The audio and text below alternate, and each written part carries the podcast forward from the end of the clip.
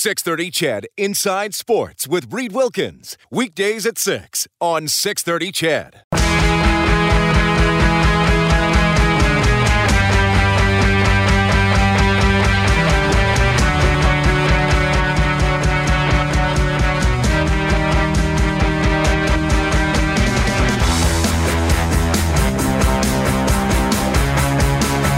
Right, Penguins trying to finish off the Rangers. They lead at 2 0 with five and a half minutes left in the second period. Capitals up 1 0 on the Panthers after one. Stars and Flames will start in about an hour. That series is tied 2 2. Blue Jays played uh, earlier today. Yankees won at 5 3. They've won 15 of their last 17. They're 22 and 8, their best 30 game start since 2003. Oil Kings in Red Deer tonight as they will try to sweep that best of seven series. You can uh, email inside sports at 630ched.com. The Big L said the uh, says the Oilers are so skilled that if they start on time and play with the same level of tenacity and shift by shift effort the Kings do, they absolutely will win game six and seven. Last night, the Kings played 45 minutes. The Oilers played 15. Not a great formula for success. Yes, that is uh, a fair comment, I think. Uh, I've got some people on hold here. Uh, and uh, you know what? You can reply to what Jude said. Jude called in and said, Reed, you are wrong. Leon Draisaitl is wrong. The baseline for the Oilers is not this how they played under Woodcroft. That was uh, that was the that was the fluke, not the fluke, but that was the unusual. Who this team actually is is the the up and down team they were under Dave Tippett. I don't I don't see it that way. I think they did improve. I think they played more to their potential under Woodcroft, but but maybe I'm wrong. Maybe now we're seeing them get challenged a little bit and they still uh, are not quite not quite good enough. Certainty hotline 780-496-0063. Ron from Red Deer is on the line. Ron, how's Skip the Dishes going? Uh, it's going northeast, west, south. well, you got everything covered then. Good. So I have a simple question. Is there analytics on shots that could have been on net but were not taken? Not that I know of. I think I know what you mean. Like passed up shots. Yes, exactly. I I don't know if anybody tracks that quite frankly. Somebody can DM me on Twitter if they know anybody. That that's kind of a because there'd be a lot of opinion in that one, I think. And analytics tries to deal a lot in numbers. Uh, but I but I know where you're going. I would think the Oilers would have had at least 20 last night. Now, is that on the players or is that on the coach for uh, not making a shot? Well, I think it's more on the players. I mean, I think Woodcroft and the staff wants them to play how they were playing in the in the second half of the year. Yeah. And they did shoot more and they did forecheck more. Like like I think something look, we, we know how tight it is in the playoffs. I, I think a, a fair amount of what we've seen happening is mental as much as physical. Yes. You know, the Kings got battered twice and came back stronger. And now the Oilers have been, quite frankly, battered twice. I mean, let's face it, it would have been a theft last night. I would have taken it, but it would have been a theft. So it's Yeah. action and response. So I, I think now we see how how tough are the Oilers? How much do they believe? How committed are they going to be? And of course, I haven't even been talking about it. Darnell Nurse is not going to play. Broberg's been Yeah. called up. I don't know if he goes in or Russell. Rangers just tied the game, by the way. Two goals in about a minute. Um, yeah, I, I do not know of such a stat. I am far from an analytics expert. If uh, you listen to the show, you know there's some analytics I think are interesting. There's some that quite bug me. I've I've never heard of that one. Someone will tell me. Thanks, Ron. 780-496-0063. I think we have a couple Brian's on the line. So uh, Brian, go ahead. Which Brian, Brian. It's you, Brian. Yes. hey Reed, um, you know, I, I great hearing you talk about the, the, the shooting aspect and everything, uh, and you know, you're exactly right. I don't know if you watched the Toronto uh, Toronto uh, Tampa Bay the last game, but uh, you know, a perfect example of you know is you know we've missed. How many times do we see the Oilers coming down, odd man rush, and they don't even get a shot? Now, the last game, uh, Marner and Matthews, arguably Toronto's version of McDavid and Draisaitl, are coming down, odd man rush. Instead of uh, Marner passing over to Matthews, he takes a shot. Tampa Bay goalie does a kick save. Rebound comes out, and Matthews picks it up. Wide open net. That's a good point. The pass off the pads. And as I said, the Oilers' first goal, Kulak gets it in from the line, and then McDavid gets the puck close to the net, so then he can make a play. Even the shorthanded rush, you know, McDavid maybe it wasn't so much a shot, but he's kind of throwing the puck into the crease, and it bounces to Draisaitl, fires it in. Um, the power play goal McDavid scored, maybe a little different, but you actually worked hard on a face-off and got the puck, and then a skilled guy can finish. So the plays are there. There and the Rangers just scored again. Now they're ahead 3-2. All right, we'll go to Gordon on the Certainty Hotline as well. Hey, Gordon, thanks for calling. Yes, thanks. Uh, I appreciate it uh, taking my call. I just want to make a point uh, also. Uh, I, I think uh, Duncan Keith should be pulled. Uh, he's given that puck away just a two. I know he's an experienced and a, a man that's won the excuse me won the cup, but he if you're giving the puck away and, and uh, at really tough times like it is here, they're that well, they're that close to winning the game, and that means a hell of a lot. Like Bouchard shouldn't have been pulled that long. Maybe it, so it's fine. He he had a giveaway or two as well, but he's got a hook, heck of a good shot, and and I do think that uh, this uh, excuse me the coach is a hell of a good coach to have. I think he's communicating with them and he's listening well. And I, I don't think Tippett was getting the suit of the guys. So uh, that I'm an old athlete too, but I, I didn't play hockey. But my son played a lot of hockey. But uh, anyway, thank you very much for allowing me to come come in on uh, to listen to Ched. I listen to it pretty well every day lunchtime. Well, well, I appreciate that, Gordon, and I, I appreciate that uh, you would take the time to call in as well. Those are uh, pretty fair thoughts, I think. Here, well, how many? hold on, Kellen. These highlights are coming fast and furious. Now the Penguins just scored. And I've got the so other game on. I've so got Florida Washington on. So So the Rangers got 3 goals in 2 minutes and 42 seconds to go from a 2 nothing deficit to a 3-2 lead and then just doing the math here because I just looked up and Guentzel scored seven plus six, 13 seconds after the Rangers tied it. So they combined for four goals in two minutes and 55 seconds. It's wow. Compared to Washington, all, all Florida, we, they're overachieving because we only got all, one on the board in this one. So. all since we uh, we came back from break. Uh, I'm going to get, I know there's a couple guys on hold. I said I would talk about Mike Smith. And I do, I do think, I know some people are going to disagree with me, but I'm going to defend my position here. I think overall, uh, goaltending is lower down on the list of problems for the Oilers in this series. During big portions of the regular season, it was higher up on their list of problems. Now, having said that, you know, we, we nitpick and we got to analyze every play. LA's first goal last night, I went back and watched some parts of the game.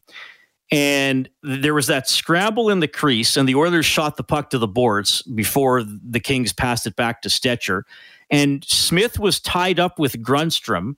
And we know what Smith is like. He's very active and he's very combative. And instead of just kind of standing up and getting set, he was kind of like lying on top of Grundstrom's stick and trying to be cheeky and not letting him get his stick back. And then I, I don't know if he was I think he was a split second slow getting ready for that point shot from Stecher. And whenever a, a, shot like that beats a goalie from distance, you know, low blocker, you expect that to be stopped. Uh, I know the Kempe goal that went underneath him. That one didn't look great. I, I you know, I, I, wonder if he got kind of thrown off with uh, Keith's stick in the way. But I, I also understand if you're going to say it's a shot from distance along the ice, it probably shouldn't go five hole again, having said that, he's made a hell of a lot of saves in this series, and he's made some pretty good ones, and he does have a shutout. I again, I would just like to see the Oilers test, um, test quick as often as the Kings have been testing Smith. Just a quick thought there on the on the goaltending. We have our second Brian calling in tonight. Hey, Brian, go ahead. Hey, Reed, good show.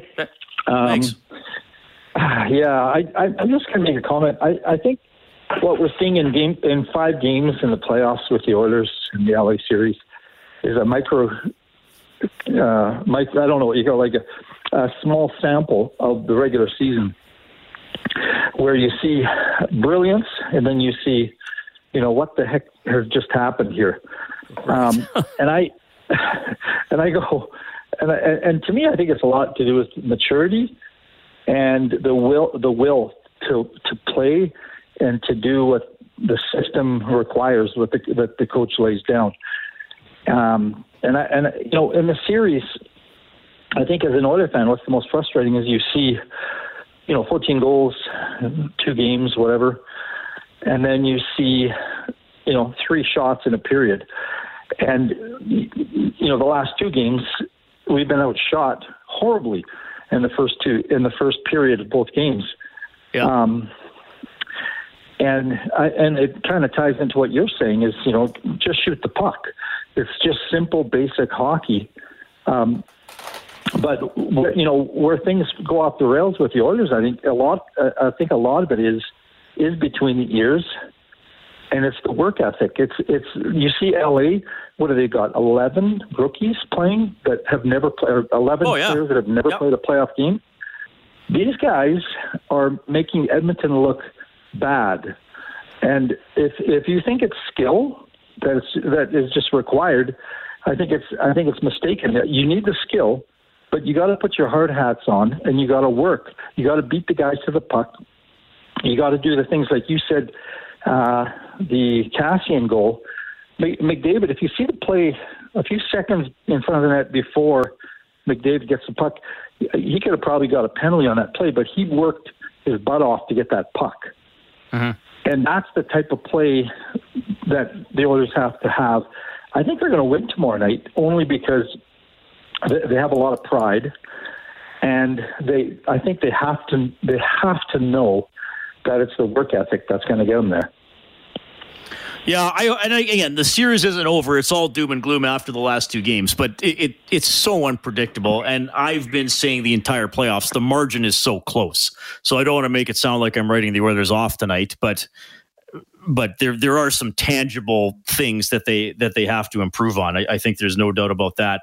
Um, the starts to games, an ongoing issue, quite frankly, going back five years.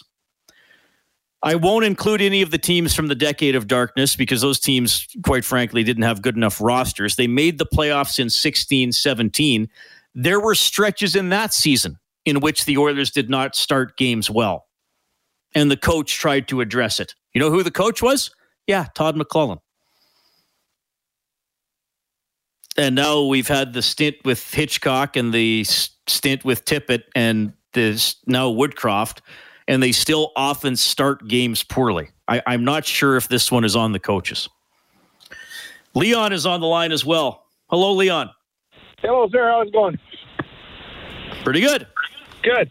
I just uh, wonder what your thoughts are with the way the orders went down to Vegas last time, the roundabout way to miss the COVID. What's the chance they could be feeling under the weather, not to be getting tested? Oh, through they went through Vancouver right? And then they drove across the border so they didn't have to get tested the COVID way. Is that correct? Right. Yes, that's that's correct. Um, I, I, I haven't heard about any guys being sick, so I'm not sure about that. I mean, I do think Draisaitl has some sort of probably lower body injury based on how he's been playing. Uh, I I I don't think Nurse is fully fully recovered from that late season injury. Um, but I'm sure we could find some guys on the LA Kings who are banged up. And I said this after the game last night, Leon. Like, like you got to remember the Kings. Uh, the Kings are playing without Doughty, and they're playing without Arvidsson, who I've always liked as a player. I, whenever I, you know, when he was with the Predators, I always thought he was very dangerous. That's the equivalent of the Oilers playing without Nurse and say, you know, Hyman.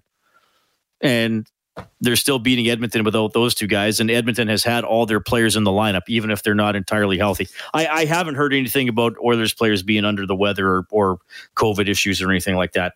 Uh, Wayne and Fred will be up next, but I got to get in a quick timeout.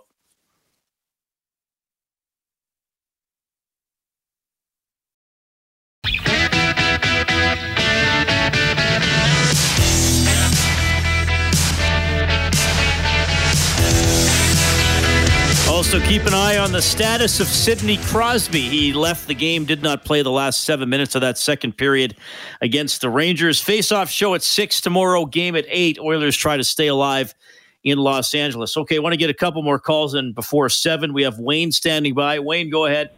Okay, I'm going to say a few things and then uh, I'm going to hang up and you can comment. Uh, first of all, they need to shoot the puck in more, uh, even uh, somehow get it in behind the defense. And also, what I noticed when they were, uh, uh, they did beat the uh, LA Kings, uh, they were hitting them, but they're shooting high on the guy. Uh, even though Kassian got one low, but there was a mix up there. But if they kept on shooting high, he seems to be a little weak in that area. And I thank you for listening. Bye. I thank you for calling as well, Wayne. I don't think there's uh, any need for me to comment on that. I think you stated yourself uh, quite concisely. Fred is also on the line. Fred, go ahead. I tell you, Reed, it's hard being an Oilers fan for 50 years. You go through so I many bet. ups and downs, and this is unacceptable. They, uh, you know what? It's best out of seven. They've only won three. We won two. I truly believe we're going to have a game seven Saturday night, but uh, I tell you that Wiley McCollum, uh, I don't know what he's doing exactly, but that one three one, the Oilers can't do anything in the LA zone, so maybe do what they're doing. What do you think? Why not go one three one just like LA? You know, that's an interesting question. I'm not sure they're going to institute that on on short notice here in the playoffs. I do think the Oilers' gap can improve uh, at the blue line in some instances. I mean, you can. LA is is shooting from long range, but I, I, think there are times the Oilers can do a better job of denying them zone entry. I also think some of that is the forwards have not been as thorough with their back pressure as they uh, have been at other times throughout the season. I, I talked to someone I trust today who said th- that the Oilers aren't doing so bad getting through the one three one. Like they they are using their speed to get into the zone, and uh, they're doing an okay job against it. So I'll take his word for it. Um, you know, Perry Pearn said the Kings want you to shoot the puck in, and then they have that defenseman back to go pick it up. So the Oilers have to be wise about where they're placing the puck on the shoot in. They have to put it in a spot where they can try to win the races to it. I, I would like to see the Oilers dump the puck in more. And I know that's like such a simple thing to say, but he, the, to me, the problem is the, the, the Kings know exactly what they're doing. We're crossing the blue line and we're shooting, even if it's from a sharp angle or even if it's from distance. I, I feel like the Oilers are getting to the red line, and maybe the puck carrier wants to. Th- maybe he thinks he can carry it in. Maybe he thinks he's going to shoot it in. And then the other forward is thinking, okay, I'm going as fast as I can because he's going to shoot it in. Oh, now he now he isn't, and the other guy is available from a pass. Like, what if they just said, we're getting the red line and we're shooting it in every single time? Everybody knows we're doing that, and you're going to have to go hit the defenseman in the corner, or you're going to have to make them interfere with you, and then maybe they get a penalty. And quite frankly, I think the Oilers were doing that, especially early in games in the second half of the season the tables have turned here on the Oilers. They were often the team starting the game better and out shooting the opponent. And I thought often they would do it because they would just whip the puck in deep and then try to go to work from there. And I do think that's another thing that maybe that was their baseline that they've gotten away from in this series.